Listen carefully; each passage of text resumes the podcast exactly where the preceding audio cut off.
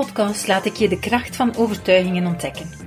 Zo zal je geïnspireerd worden om ook jouw weerstanden, angsten en twijfels aan te pakken en om te zetten in actie en daadkracht. Ik ben Iris Willems en ik heet je van harte welkom bij de Kracht van Overtuigingen podcast.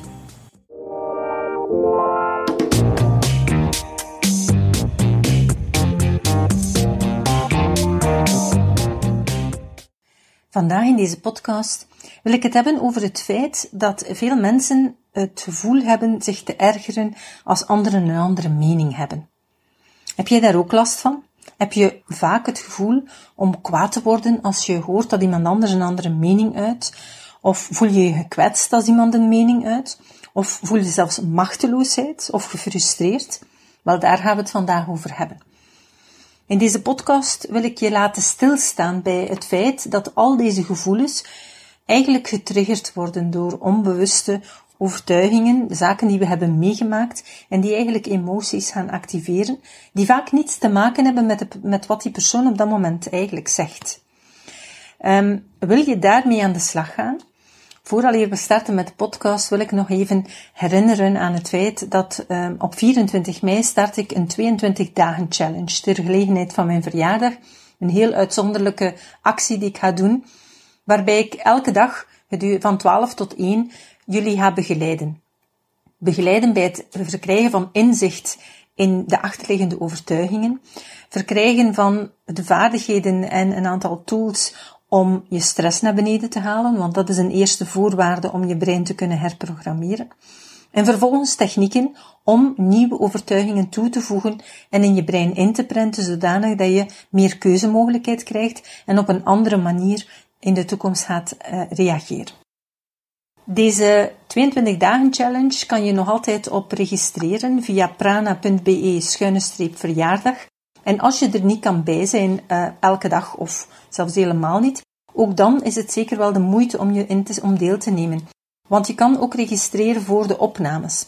Dan krijg je onbeperkt toegang tot de opnames en kan je alle oefeningen, alle stappen die we daarin doorlopen in die tweeëntwintig dagen, onbeperkt in de toekomst blijven herhalen en oefenen.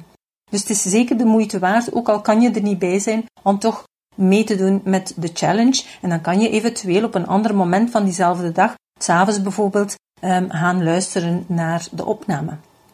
Je vragen kan je ook altijd weer stellen, omdat er ook een, een groep aangekoppeld is, een gesloten uh, V I P-groep, die al zijn ervaringen en zijn vragen over dat thema, over de tweeëntwintig dagen challenge, kan gaan stellen. Dus um, laat je niet weerhouden door het feit dat je misschien over de middag niet beschikbaar bent, um, maar doe er vooral aan mee, want je zal echt wel stap per stap bij de hand genomen worden om dag na dag veel meer inzicht te krijgen in je overtuigingen. Goed, dus als je wil meedoen, prana punt be schuine streep verjaardag en dan hoop ik dat je erbij bent. Er zijn nog een aantal plaatsen, want het aantal uh, plaatsen is beperkt. Uh, momenteel kan je nog, uh, nog registreren, zijn er nog een paar plaatsen vrij. Vandaag gaan we het dus hebben over het gevoel dat je je ergert in de mening van anderen. Ik had onlangs, um, eigenlijk in de laatste weken, een paar keer zelfs, uh, gesprekken met mensen die in dergelijke situaties zaten. Ik, geef een, ik ga ze anonimiseren, hè, dus ik ga ze persoon A en persoon B noemen. Omdat ik het wel heel interessant vond en ik merk dat heel veel mensen daarmee te maken hebben, vind ik het belangrijk om dit verhaal hier te brengen. Um, en persoon A, die had een mening geuit. En persoon B, die had een andere mening. Die had die ook geuit. En ja, daar ontstond een stukje wrevel tussen beiden. En de ene verweet de andere dat, dus persoon A verweet persoon B, dat hij eigenlijk um, ja, zijn mening niet mocht uiten. Dat, um, dat A het gevoel had van, ik word hier de mond gesnoerd, ik, uh, ik mag hier weer mijn, mijn gedachten niet zeggen, um, ik mag niet verschillen van mening. Want B had aangevraagd om erover te stoppen, omdat B ook eigenlijk daar heel erg een slecht gevoel van kreeg.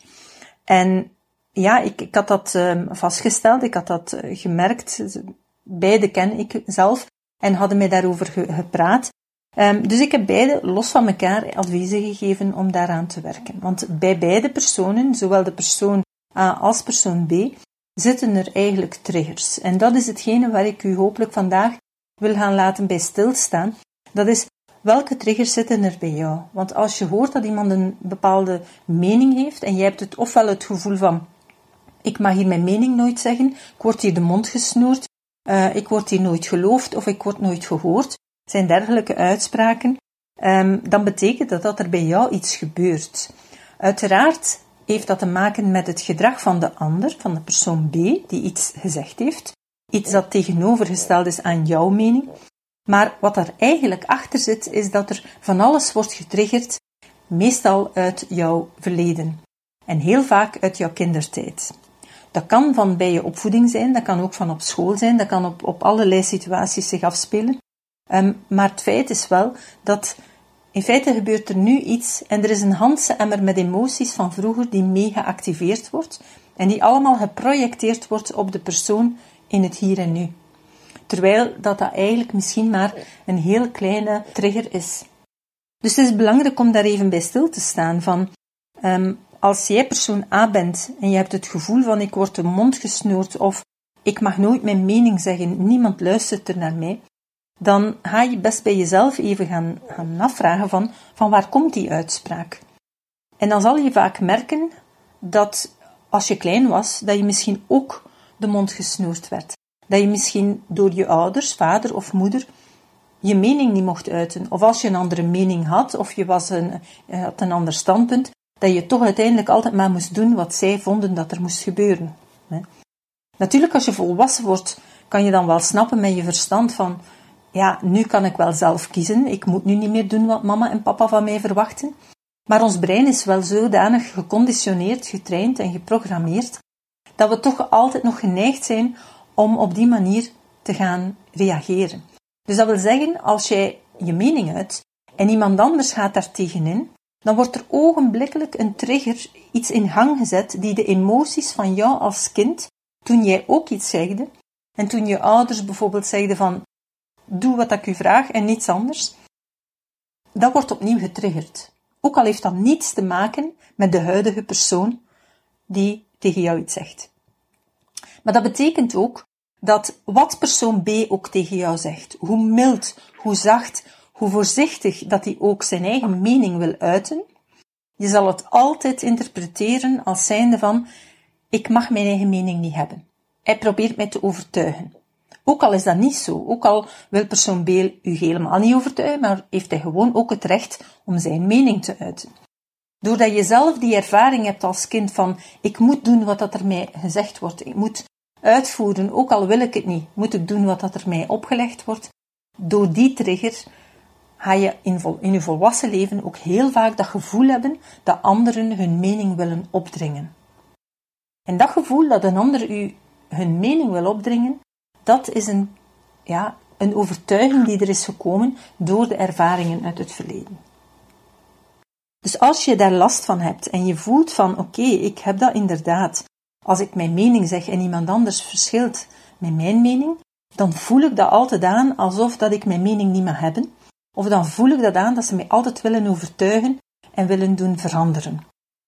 Sta daar dan bij stil. En ga even nadenken over hoe komt dat, van waar komt dat? Wat heb ik ooit als kind allemaal gehoord, ervaren? Hoe is mijn opvoeding geweest? Want meestal komt het vandaar.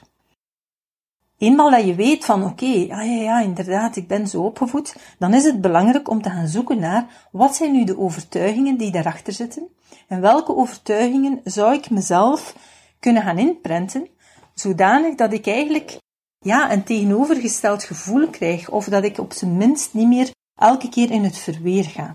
Overtuigingen die je jezelf in dit kader zou bijvoorbeeld kunnen inprenten is ik mag mijn eigen mening hebben. En ik weet dat er heel veel mensen zeggen van ja, ik weet wel dat ik mijn eigen mening mag hebben, maar een ander die gunt mij dat niet en um, ik, ik, ik blokkeer ook elke keer als iemand er tegenin gaat of ze willen mij overtuigen. En dat toont aan dat je eigenlijk um, rationeel weet je dat je je mening mag hebben, maar het zit niet ingeprent in je onderbewustzijn. Je onderbewustzijn zit nog altijd met het stemmetje van ik moet mij aanpassen aan de ander, ik moet doen wat dat een ander denkt en ik mag mijn eigen mening niet hebben.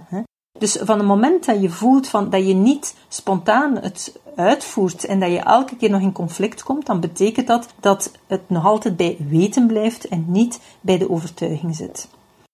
Een andere overtuiging die je kan inprenten is, ik mag mijn mening uiten. Er is nog een verschil tussen ik mag mijn mening hebben en ik mag die ook uiten. Ik aanvaard dat anderen een andere mening hebben dan mezelf. Dat is een heel belangrijke, want heel vaak willen we van een ander um, dat ze ons de mening laten, maar we aanvaarden zelf niet dat een ander een andere mening heeft. Dus de beide zijn nodig. Je kan niet van een ander verwachten dat zij jouw mening respecteren als jij die van een ander niet respecteert. Dus ook ik aanvaard dat anderen een andere mening hebben dan mezelf is cruciaal om in te prenten. En opnieuw, het is niet voldoende om dat gewoon rationeel te denken en te zeggen, terwijl je in je onderbewustzijn dat niet hebt ingeprent. Dat, dat, dat werkt zo niet. Een andere overtuiging is, ik aanvaard dat ik met mijn mening soms onbegrip krijg en dat is oké. Okay. Dus niet iedereen moet het met jou eens zijn.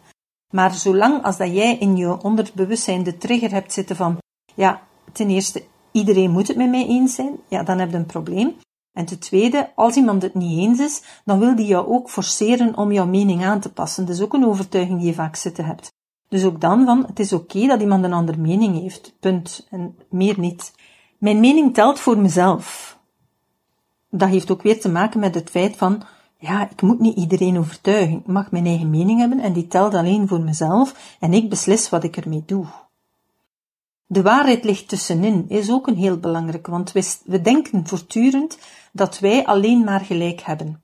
En de ander, die heeft geen gelijk. Maar opnieuw, de bedoeling van deze podcast is ook om u te laten nadenken over het feit als jij een uitspraak doet, zelfs ook als je een mening hebt, dan is die gekleurd door je eigen overtuigingen, door je eigen ervaringen. Dus wees daarvan bewust, de waarheid bestaat niet. Niet bij jou, niet bij mij, niet bij iemand anders. Het is altijd uw eigen waarheid die gekleurd wordt door de bril die je op hebt, door de ervaringen die je hebt meegemaakt. Dus als een ander een ander standpunt heeft, dan kijkt hij op een andere manier naar de wereld. Die kijkt met een andere bril, ziet andere dingen die evengoed waarheid zijn, maar hun waarheid. En jouw waarheid, die staan tegenover elkaar. Dus de waarheid, de echte waarheid, die zit tussenin. Ja? Het is en-en. En als we dat zouden kunnen gaan beseffen, dat het niet jouw waarheid is of de waarheid van persoon B, maar dat de waarheid tussenin zit en dat elk wel een deel gelijk heeft, dan, dan zou je veel minder frustratie en stress hebben. Als je bovendien kan gaan zoeken naar waarom reageer ik zo, waarom is dit mijn waarheid, dan zal je achterhalen dat het wereldbeeld veel breder is en ga je ook veel relaxer door het leven gaan, gaat veel kunnen nuanceren, relativeren en beseffen dat er niets is die zomaar de totale waarheid omvat, want ieders leven kleurt zijn eigen bril en zijn eigen gedrag, zijn eigen reacties. Dus de waarheid ligt tussenin is een belangrijke overtuiging om in te prenten.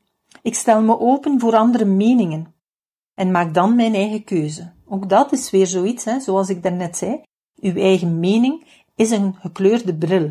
Stel u open voor andere meningen, probeer te achterhalen waarom zeggen ze zoiets, van waar komt die, die opmerking, wat zit daarachter, wat, zit, wat is het drijfveer daarachter, en vraag u dan af van, ja, is dat zo? Zit daar misschien wel een toevoeging in, in hoe ik het zie, want dan wordt het misschien veel rijker, jouw mening. En dat betekent niet dat je daarom zomaar volledig de mening van een ander moet overnemen. Als iemand een mening verkondigt waar ik het niet mee eens ben, dan zeg ik mijn mening, maar laat het daarna los. En ik ga er niet verder op in. Ook dat is een overtuiging die heel veel kan helpen. Je hoort de overtuiging van de ander, je hoort de andere mening, maar je laat het los. En je aanvaardt dat de ander een andere mening kan hebben dan jij. Het is niet een wedstrijd om gelijk te halen. Elk heeft recht van spreken, elk heeft zijn recht om zich te uiten. Maar heel vaak gaan mensen die zich aangevallen voelen, eigenlijk juist hetzelfde doen bij een ander, want ze willen gelijk halen, gaan harder roepen, gaan harder hun overtuiging gaan naar buiten brengen, roepen constant dat ze niet gehoord worden, zeggen voortdurend dat een ander geen rekening met hen houdt, maar dat heeft te maken met achterliggende gevoel vanuit je kindertijd. Als je dat toen hebt beleefd, Dan wordt Hans die emmer met emoties door een actuele situatie naar boven gehaald en ga je eigenlijk alles van vroeger mee naar boven halen. En dat is wat we dikwijls ook, als we het gaan uitspreken, van ja, ik ken zo, hè, ik heb dat al genoeg meegemaakt, wat we dikwijls zeggen, we halen oude koeien uit de sloot. En dat is eigenlijk wat dat er effectief gebeurt. Je hebt een heleboel aan herinneringen, emoties, ervaringen, die in je brein zitten gestockeerd, die door iets of door iemand of door een uitspraak zijn verbonden. En van het moment dat er maar een kleine vergelijking gebeurt in je huidige leven, dan wordt dat getriggerd en wordt Hans die emotie naar boven gehaald, buiten proportie, helemaal niet dus in verhouding met wat er eigenlijk actueel aan de hand is. Bij de andere persoon, degene waarmee je in discussie gaat, kan ofwel juist hetzelfde aan de hand zijn, hè, dus dat die ook het gevoel heeft van, zie je, je, je luistert niet naar mij, en dan gaan jullie tegenover elkaar alsmaar harder gaan roepen en elkaar alsmaar harder verwijten dat je de ander niet uh, laat uitspreken, dat je niet openstaat voor de mening van een ander, dat je je mening, mening wil opdringen, enzovoort. Dus eigenlijk, ja, verwijt de ene de andere, terwijl je met identiek hetzelfde probleem zit. Bij persoon B, die de reactie uh, had, die dus eigenlijk zijn mening tegenover persoon A had geuit, die werd ook weer getriggerd door de mening van persoon A.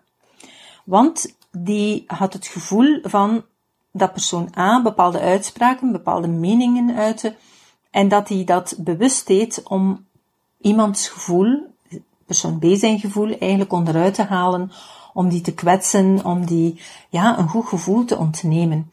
En die zei, ik ken dat soort mensen. Um, als je dan je goed voelt of als het goed gaat, dan proberen ze je onderuit te halen. Het feit dat hij zegt, ik ken dat soort mensen, zij proberen dat, dat toont heel duidelijk aan dat het gaat over overtuigingen. Ja. Het zijn triggers, het zijn zaken waarbij dat die persoon A zich op een bepaalde manier gedroeg, bepaalde uitspraken deed, die iets vanuit het verleden uh, naar boven haalde en waardoor persoon B zich aangevallen voelde, Uh, het gevoel had van, die probeert me hier ongelukkig te maken, wat waarschijnlijk in het verleden in een situatie gebeurde is dat, dat die heel ongelukkig werd. En dan blijft, dan gaat het er hem niet over of dat dat bewust de doelstelling van die persoon was geweest, zelfs vroeger niet. Maar het was ooit gebeurd dat iemand bepaalde dingen gezegd heeft, die persoon is ongelukkig geworden en die heeft dat geassocieerd, dat als mensen op dergelijke manier hun mening uiten, dat hem dat ongelukkig maakt. En hij heeft ze eigenlijk onbewust de kracht gegeven om hem ongelukkig te maken. Want het is door de betekenis die je er zelf aan geeft, door de kracht die je zelf aan iemand anders geeft, dat je hen de macht geeft om jou ongelukkig te maken. Het is heel belangrijk om daarbij stil te staan. Als jij zegt dat je leidinggevende jou probeert onderuit te halen, of als leidinggevende zeg je dat je medewerker je probeert onderuit te halen, dan komt dat omdat je dat toelaat en omdat je ook in de overtuiging bent dat ze dat kunnen en dat ze dat gaan doen. En dat heeft ook weer te maken met een emmertje met emoties uit het verleden die geactiveerd wordt door die mensen hun gedrag. Dus sta daarbij stil. Al die uitspraken van frustratie, van machteloosheid, van het gevoel dat mensen jouw dingen niet gunnen, dat mensen jouw dingen willen afpakken, dat zijn zaken die te maken hebben met vroegere emoties, met emmertjes die er nog zitten, met emoties die getriggerd worden. En die in grotere hoeveelheid naar boven komen dan in verhouding tot wat er in de realiteit heel vaak gebeurt. Dus door die overtuigingen daarachter te gaan zoeken, door ook te gaan zoeken van, van waar komen die overtuigingen, en die dan te gaan veranderen, ga je merken dat je heel anders naar die werkelijkheid gaat kijken, dat je ook op een andere manier gaat reageren op die mensen. En als je anders reageert, zal je ook weer andere reacties terugkrijgen. Het is altijd actie en reactie, in beide richtingen. Dus in welke positie jij ook zit, het gevoel van ik mag mijn mening niet uiten, of eerder het gevoel van anderen proberen met mijn mening te kwetsen of uh, te ondermijnen of hun wil op te leggen, in welke positie je ook zit, het is een, een trigger. En het is heel belangrijk om daarbij stil te staan en die overtuigingen te veranderen. Welke aanvullende overtuigingen kan je daarbij inprenten? Wel, bijvoorbeeld um, met persoon B heb ik overtuigingen ingeprent zoals ik kan negatieve mensen negeren. En ook, ik aanvaard dat anderen tegenovergestelde gedachten hebben als ik en dat is niet persoonlijk bedoeld. Ze, ze menen dat niet of ze richten dat niet op mij als persoon. Bijvoorbeeld ook, als ik niet akkoord ga met iemands opvatting, dan laat ik het los en ik stop er ook geen energie in. En ook de overtuiging, het is veilig om iedereen zijn eigen verantwoordelijkheid te geven. Want wat gebeurde er toen we bezig waren met het werken aan een aantal overtuigingen? Kwam het idee plots dat die persoon B, dat die anderen moet beschermen tegen de mening van persoon A. En ook hier zie je dan terug weer van, vanuit goede bedoelingen en eigenlijk um, ja, wil die anderen behoeden voor de impact van de mening van persoon A, waar hij zelf niet mee akkoord was. Maar dat kwam dan terug weer vanuit een beleving die de persoon B had in de jeugdperiode, een, een trauma die de persoon daar had gehad en waar hij zichzelf niet kon verweren en ook eigenlijk ja, het moest ondergaan. Um, heeft persoon B de opvatting over hun aangenomen van ik moet anderen beschermen als ze ja, tegen, tegen bepaalde negatieve uitspraken of meningen, waar dat hij dus met andere woorden niet mee akkoord was, sorry, persoon B niet mee akkoord was. Dus je ziet hoe het ene het andere veroorzaakt. Door die beleving van ja, ik heb geen controle of ik heb geen impact op mensen die sterker, groter, machtvo- machtiger zijn dan mezelf in, in, de, in de jeugd- en de kinderperiode, um, is die persoon eigenlijk anderen gaan beschermen. Is een overtuiging geworden van ik moet anderen beschermen en verdedigen wanneer mensen een mening uiten die niet strookt met mijn mening en waarvan dat ik denk dat ze ook niet voor een ander goed is. Dus die gaat dat eigenlijk heel sterk gaan verruimen, waardoor die ook Um, als iemand anders tegen hem kwam, kwam zeggen, ja, uh, ik ben daar niet mee eens, dan nam hij dat ook weer persoonlijk en, en vond hij van persoon A, die moet daar maar eens mee stoppen, want die maakt ook anderen ongelukkig en niet alleen mezelf. En hier zie je dus dat eigenlijk uw focus wordt gericht op, op alles en iedereen rondom u, die maar bevestigt wat je overtuiging is. Ik weet dat het misschien moeilijk klinkt, dat je misschien denkt van ja, maar ja, is dat zo complex? Um, maar het is wel zo. Alles wat we doen, alles wat we horen, alles wat we zien, kan een trigger zijn voor emoties uit het verleden. En meestal is het zo dat als je echt door iets heel ongelukkig wordt, heel erg uh, emotioneel, heel kwaad, heel uh, machteloos of wat dan ook, dat het niet vanuit de situatie alleen komt, maar vanuit tientallen situaties uit het verleden die mee getriggerd worden en die jouw overtuiging mee gaan activeren. Dus ook andere overtuigingen waar je nog kan aan werken is, ik stop met vechten tegen het negatieve en ik vertrouw op de kracht van het positieve. Dus dat je je meer richt op de goede dingen die in je leven gebeuren, in plaats van te vechten tegenover de zogenaamde uh, negatieve dingen of de, de mensen waarvan jij denkt dat ze het negatief met jou bedoelen. Stop je energie dan in de mensen die het positief bedoelen. En als ik negativiteit rondom mij opmerk, dan scherm ik me er volledig voor af. En ik negeer het. Er niet op ingaan, want alles wat je aandacht geeft, dat groeit en dat wordt sterker.